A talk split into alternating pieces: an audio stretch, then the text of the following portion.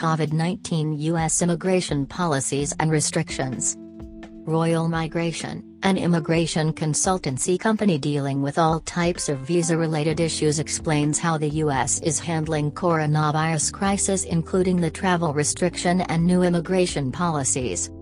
With the ongoing COVID-19 pandemic and the rising need to curb the spread, various countries including the United States have implemented various measures including travel restrictions. This means the possibility of getting a visa or having a visa extended might not be possible during this period of crisis. Several U.S. states are on lockdown, flights operation have been put to a halt, and closures of public places are in effect. The U.S. State Department's Global Travel Advisory issued a stay-at-home order to the nationals and strictly warned them against traveling.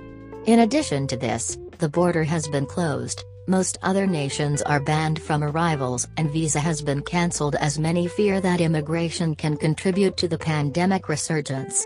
With these restrictions, who are being favored? Which restrictions apply? Due to questions posed by students, non-US citizens, and other non-nationals working in the US, Royal Migration takes it as a responsibility to address these concerns. Read on non-essential travels still remain closed.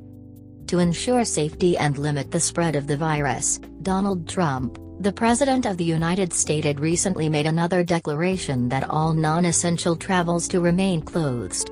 This includes traveling for recreational or tourism purposes.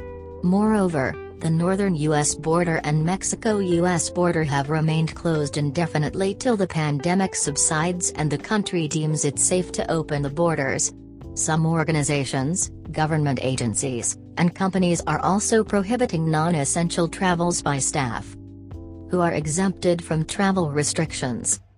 There are some categories of people who are exempted from the travel restrictions and they include American citizens, permanent U.S. residents, people who are inside the United States, most immediate family members of U.S. citizens.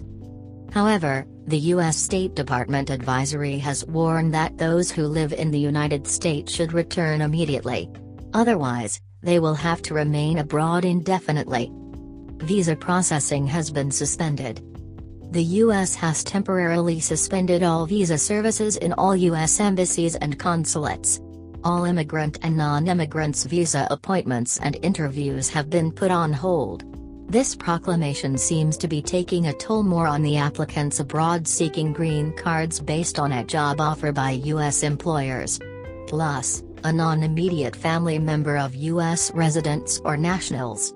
This means issuing of work visa and new green cards have been temporarily stopped and any applications from foreigners to live and work in the U.S. will no longer be approved. The health practitioner benefit the most from this policy. To bolster the healthcare fighting COVID-19, the new declaration has favored the healthcare practitioners such as nurses and physical therapists.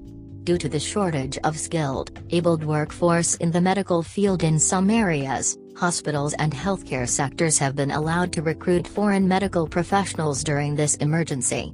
Although routine visa services have been suspended, emergency and mission-critical visa processes are still in place that foreigners in the medical field can obtain. This means medical professionals, nurses, and physicians can get green cards or visas to conduct medical research or any other research that can help combat the novel coronavirus. Moreover, the non-US citizen international medical graduates have been allowed to begin their residency training programs this summer in order to boost the healthcare sector. Foreign investors and businesses. As the pandemic continues to wreak havoc on the global economy, the US in a bid to protect the economy has exempted wealthy foreign investors and businesses from the travel bans. However, note that more restrictions can be put in place. Hence business, foreign investors and any medical expert should consult with legal counsel and apply for green cards immediately.